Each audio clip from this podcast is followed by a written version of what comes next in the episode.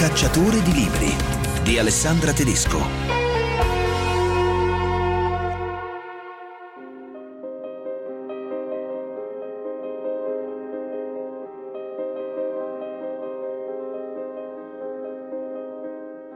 Scrivere di una persona reale e scrivere di un personaggio immaginato alla fine dei conti è la stessa cosa, bisogna ottenere il massimo dell'immaginazione di chi legge utilizzando il poco che il linguaggio ci offre. Questa frase è tratta dal libro Due vite di Emanuele Trevi pubblicato da Neri Pozza. Trevi ha deciso di raccontare due persone vere, ormai purtroppo scomparse. Si tratta di Rocco Carbone, scrittore morto in un incidente stradale, e Pia Pera, scrittrice e traduttrice dal russo, morta di Sla. Rocco e Pia erano amici di Trevi. Già in altri libri Trevi aveva messo al centro della sua narrazione l'amicizia. In questo libro emerge un racconto delle personalità di Carbone e di Pera, un racconto che si intreccia alla vita di Trevi, alla sua visione di questo rapporto di amicizia e ancora si intreccia con delle riflessioni esistenziali. Nel libro eh, si parla anche eh, della necessità di cercare la giusta distanza per narrare le vite vere. Allora, Trevi, partiamo proprio da questo elemento. Che distanza e come hai fatto a mettere una certa distanza fra te e le persone vere, eh, i tuoi amici, quindi Rocco e Pia, per arrivare a questa narrazione? Eh, un, un, problema è quello della giusta distanza, diciamo, perché è chiaro che la giusta distanza riguarda, eh, spesso la, la colleghiamo alla vista, no? Però anche quello che c'è nella memoria, io ho constatato che scrivendo di persone reali, di fatti reali, un problema tecnico nell'uso della memoria è proprio quello del fatto che non sai mai il momento in cui hai dimenticato abbastanza cose, però ne hai ancora abbastanza da raccontare. Ecco, se dovessi usare una formula sarebbe quella. Quindi diciamo che tutte le cose che si scrivono in questo campo che si chiama l'autofiction, secondo me eh, si trascura molto il fatto che non è che noi abbiamo a disposizione un repertorio neutro di argomenti, noi abbiamo bisogno del momento giusto per scrivere le cose. Ecco perché secondo te è stato questo il momento giusto per poter scrivere di un'amicizia così intensa come tu la descrivi? Ma la cosa, la cosa strana è che poi eh, certe volte la scintilla dei libri è proprio un caso, il caso è irripetibile. Ad esempio, in questo libro racconto di aver trovato delle foto, però poi quella cosa che ti fa dimenticare anche di, di ti fa interrompere quello che stavi scrivendo, che ti dice proprio questo è il momento, è una risposta al caso che sta in una, in una maturazione. Io poi non, non tengo molto diari, non ho molta documentazione ordinata quindi diciamo che sta tutto nella mia testa, però nella testa le cose si spostano come gli strati geologici. Ho bisogno che l'equilibrio tra memoria e dimenticanza raggiunga una mm, specie di condizione che mi rende possibile la scrittura. Veniamo dunque alle persone di cui tu parli in questo libro. Partiamo da Rocco Carbone. Tu lo definisci per esempio sobrio nel vestire, addirittura dici che aveva una fobia dell'ornamento, questo anche per quanto riguarda la sua produzione letteraria, il suo stile narrativo. Lui insomma cercava di semplificare. A un certo punto tu scrivi, se l'anatomia umana gliel'avesse consentito, si sarebbe spesso e volentieri lucidato le ossa e i nervi con uno spazzolino di ferro. E poi ancora dici che parlare di Rocco Carbone significa anche parlare della sua infelicità, perché insomma era braccato dalle furie e che appunto in lui la capacità di godere era rigogliosa come la capacità di soffrire. In che modo insomma tutti questi elementi coesistevano nella persona Rocco Carbone? Uno accanto all'altro, le persone non, non sono non realizzano delle sintesi e poi soprattutto se invento un personaggio posso cercare mh, mhmm, di appianare delle contraddizioni perché lo... Cioè io poi mhmm, personaggi nella vita non, non ne invento proprio, però ho letto abbastanza libri per capire che comunque il problema è identico, nel senso che accendere un po' di immaginazione nel lettore.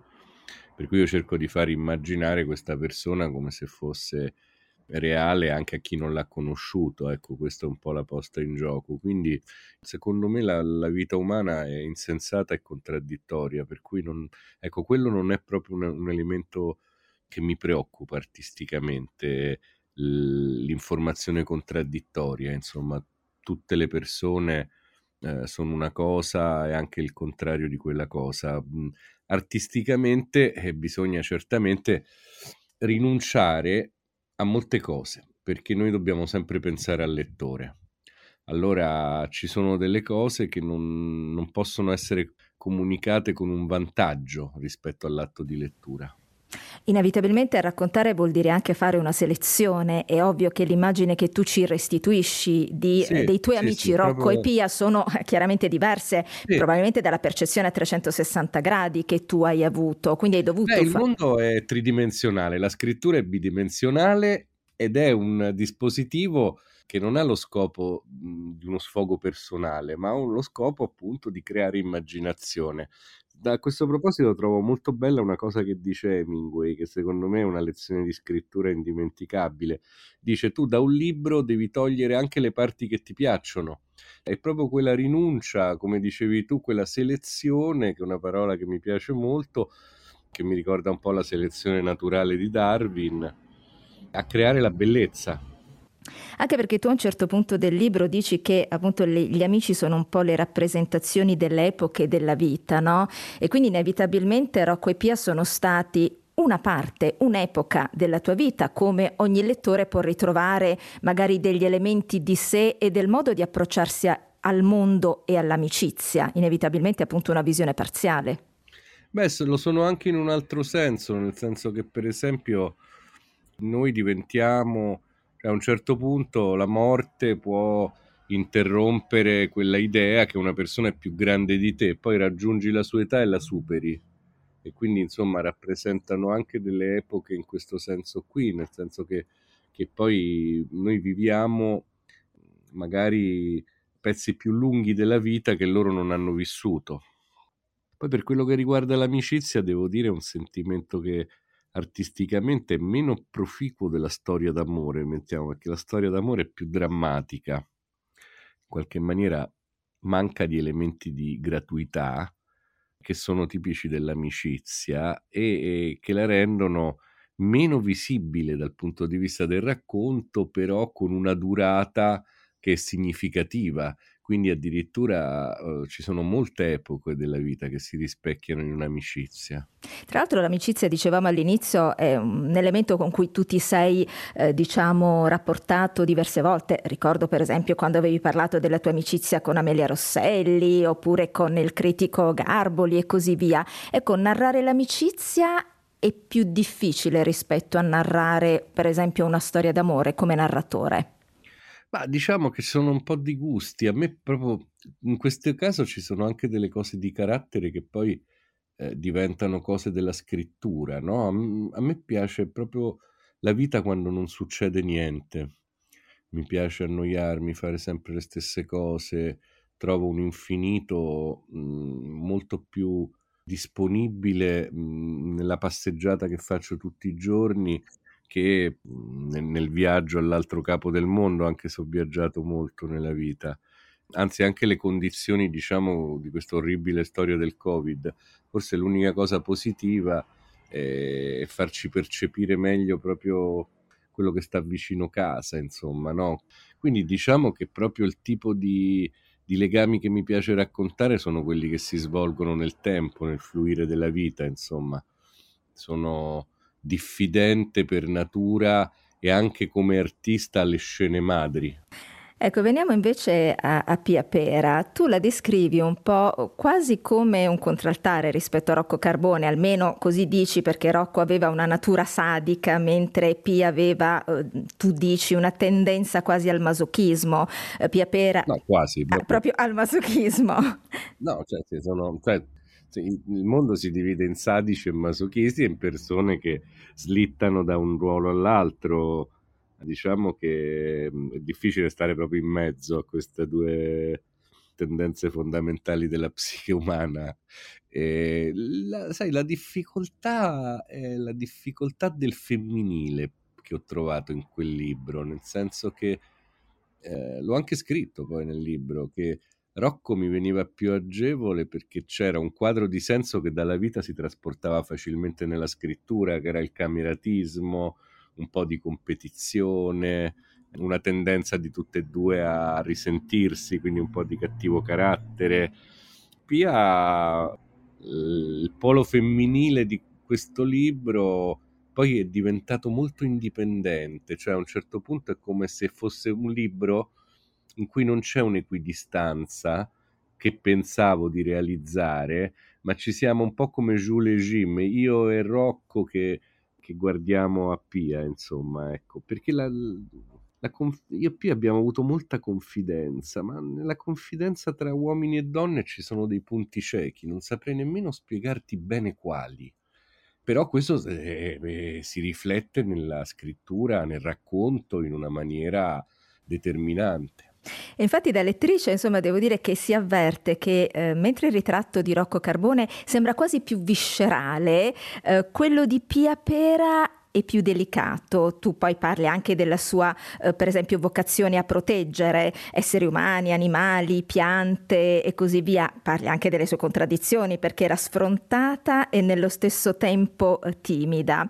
Ah, Lo sai che mi ricordavo, se... scusa se ti ho interrotto. Prego, prego. No, ti ricorda... mi ricordavo sempre quando scrivevo una, un proverbio che dicevano da bambini quando si a, proprio all'asilo, alle elementari, quando c'erano delle zuffe, che era le bambine non si toccano nemmeno con un fiore, dicevano i maschietti esuberanti. Perché mi veniva in mente? Perché quest'essere incantevole che era Pia aveva bisogno di una certa delicatezza de, del tocco.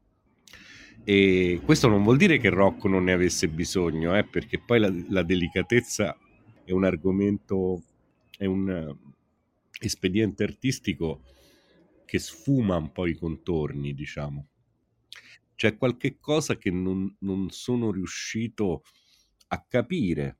Allora, la letteratura è qualcosa che funziona col capire e col non capire, quindi è stata una cosa che sono riuscito abbastanza ad accettare. Ecco. Sì, insomma, la letteratura si sa è un'esplorazione, non dà risposte, ma forse accompagna sia gli scrittori che i lettori, naturalmente, in questa esplorazione. Ecco, a proposito anche del titolo, Due vite, tu a un certo punto scrivi, perché noi eh, viviamo due vite, entrambe destinate a finire. La prima è la vita fisica, fatta di sangue e respiro. La seconda è quella che si svolge nella mente di chi ci ha voluto bene. Ecco, questo libro e quindi anche la volontà di tenere in vita e di condividere con i tuoi lettori, i tuoi amici, proprio Rocco e Pia. Ma anche se non ci fosse la volontà, credo che noi proseguiamo sempre, siamo il luogo dove accade la, la seconda vita delle persone a cui abbiamo voluto bene, ce le portiamo appresso e questa vita evolve, quindi chiaro che questo non ha niente a che vedere con la memoria culturale.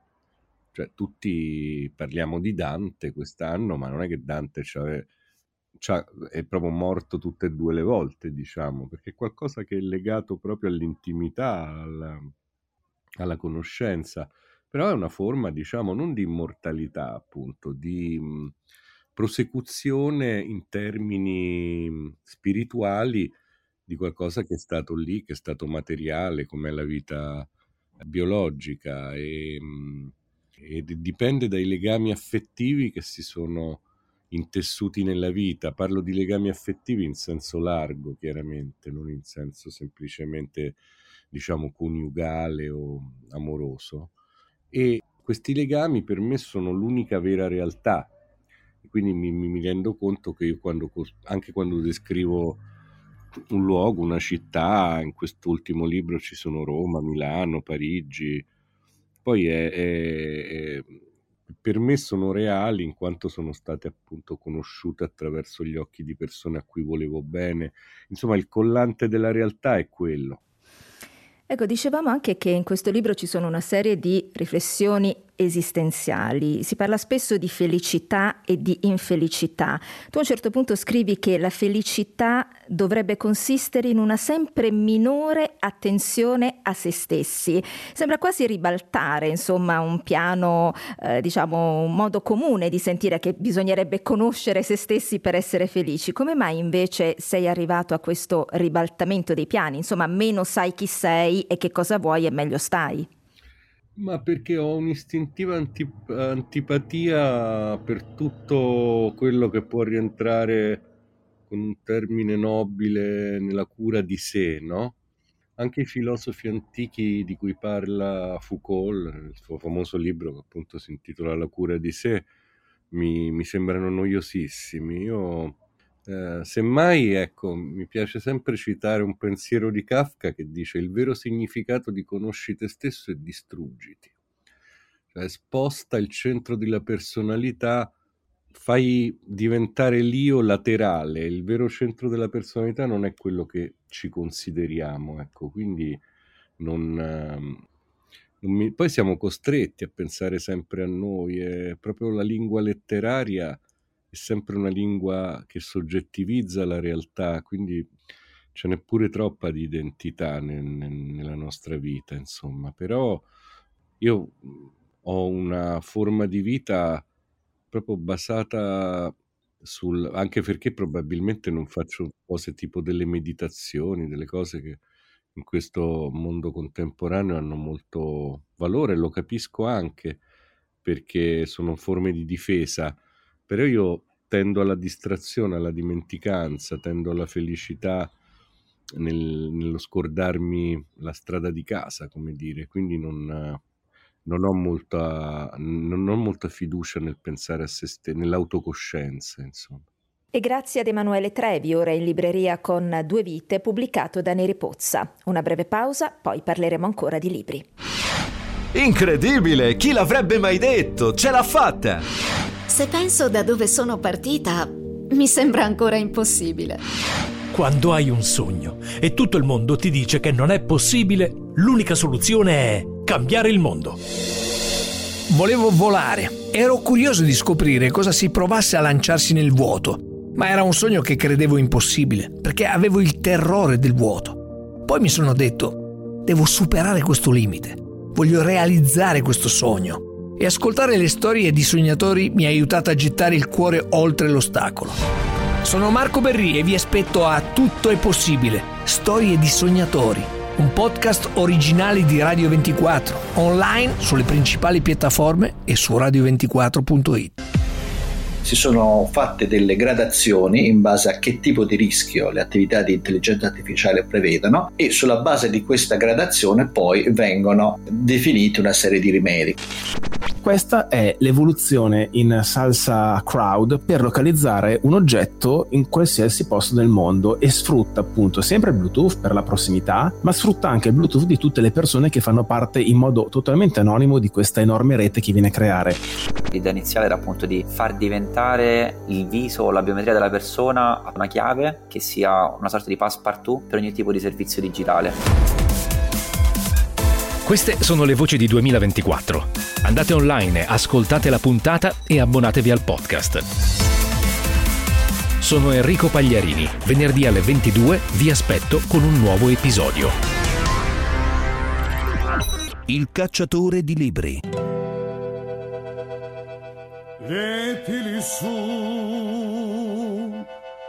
Mostarski Duciani si intitola E poi saremo salvi, scritto da Alessandra Carati, pubblicato da Mondadori. Questo romanzo racconta in prima persona la storia di Aida, prima bambina, poi ragazza e giovane donna che fugge con la madre dalla guerra nella ex Jugoslavia. Siamo nell'aprile del 92 e vediamo Aida, bambina, sei anni, che viene proprio trascinata dalla madre che fra l'altro è incinta perché insomma dice dobbiamo raggiungere, dobbiamo oltrepassare il confine perché il padre ha un permesso di soggiorno, può lavorare in Italia, insomma devono cercare di sfuggire alla guerra. Ecco, partiamo proprio dalle scene iniziali, Alessandra Carati, perché sono scene ovviamente molto drammatiche. Questa bambina a un certo punto dice Mentre camminavo, la tela bagnata dei pantaloni sbatteva fredda contro le gambe. Chissà se la mamma si era accorta che mi ero fatta la pipì addosso. Da quando eravamo partite non mi aveva dato nemmeno una carezza. Ecco, che cosa c'è nella mente di Aida bambina mentre appunto viene trascinata via da casa sua perché appunto la guerra, tutti dicono, sta per arrivare, è alle porte? Mi colpisce che hai scelto proprio queste poche righe perché sono, è il momento in cui si capisce esattamente come lei bambina percepisce la guerra, cioè la guerra è una disattenzione di sua madre, è una cura mancata. Aida ha sei anni e all'inizio del libro si dice che per, per, i bambini la guerra era una parola sussurrata che aveva il potere di rendere gli adulti insicuri e cattivi. Loro non avevano un'esperienza diretta perché era il 92 e lei non ha mai vissuto fisicamente sul corpo che cos'è, che cos'è la guerra, ma in quel momento per lei la guerra è una fuga notturna in cui c'è il terrore della madre non il terrore della bambina, è il terrore della madre che diventa il terrore di Aida, perché lei non sa nemmeno da che cosa stanno scappando, è tutto mediato dalle reazioni che la madre ha a questa situazione estrema. E la relazione tra Aida e la madre diventerà poi un filo portante e conduttore di tutto il libro e di tutto quello che succederà nei quadri successivi, perché Aida in tutto il libro cercherà questa attenzione della madre, questo amore, questa forma proprio di cura anche attraverso dei gesti fisici. Lei ha sei anni, per cui quello che percepisce è il fatto che sua madre si occupi di lei nei, nell'accudimento nei bisogni primari, che poi diventano anche dei bisogni affettivi. No? E, e in questo senso la guerra per Aida diventa il corpo di sua madre, il corpo che trema di sua madre. Ecco, infatti in questo romanzo tu hai raccontato il punto di vista di Aida, prima bambina e poi ragazzina che arriva a Milano con la sua famiglia, quindi arriva in Italia, quindi sono appunto in salvo rispetto alla guerra, ma racconti anche gli effetti effetti che la guerra ha sulle persone eh, che sono intorno ad Aida, proprio una sorta di mh, diaspora affettiva ed emotiva, perché la guerra ha effetti diversi. Aida cercherà di reagire a modo suo, eh, la madre a un certo punto invece entrerà in depressione, il padre, Aida dice a un certo punto, diventa quasi cattivo perché frustrato dall'idea di non riuscire a salvare le altre persone della sua famiglia e poi c'è il fratello eh, di, di di Aida a cui succederanno delle cose insomma decisamente più, più pesanti e più importanti. Ecco, andiamo proprio sul rapporto fra Aida e sua madre perché abbiamo detto che è fondante in questo, in questo romanzo. Eh, quando arrivano in Italia eh, c'è una volontaria, Emilia, che insieme al marito Franco cercano di prendersi cura appunto dei profughi e Aida inizia a sviluppare un affetto particolare per questa donna e per Emilia. Sembra quasi volersi proiettare in una nuova famiglia. Come vive questo essere divisa appunto fra eh, l'affetto nei confronti dei suoi genitori e quello verso queste due persone adulte che cercano di aiutare la sua famiglia? Per lei è un conflitto estremo, nel senso che nel, nel primo, il primo momento in cui lei vede questa coppia di volontari, lei istintivamente sente un'attrazione fortissima per quello che c'è tra loro due, per il tipo di amore che c'è tra queste due persone che si manifesta attraverso dei gesti ed è quello che lei non vede tra i suoi genitori. Questa cosa le fa provare un'attrazione che allo stesso tempo le fa sentire la mancanza di quello che, che, appunto tra i suoi genitori non c'è.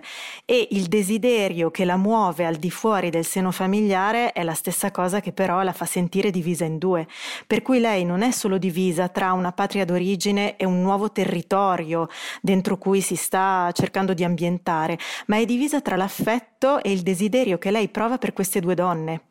Ed è, è la forza più, più dura contro cui cerca di, di, opporsi perché potrebbe dilaniarla, potrebbe disintegrarla e quindi deve rimparare a far convivere l'affetto di queste, di queste, due donne dentro la sua vita, che è tutto quello che succede nel secondo e nel terzo quadro, dove lei cerca di ritrovare l'amore che vede nella coppia di Emilia Franco n- nella relazione tra i suoi genitori.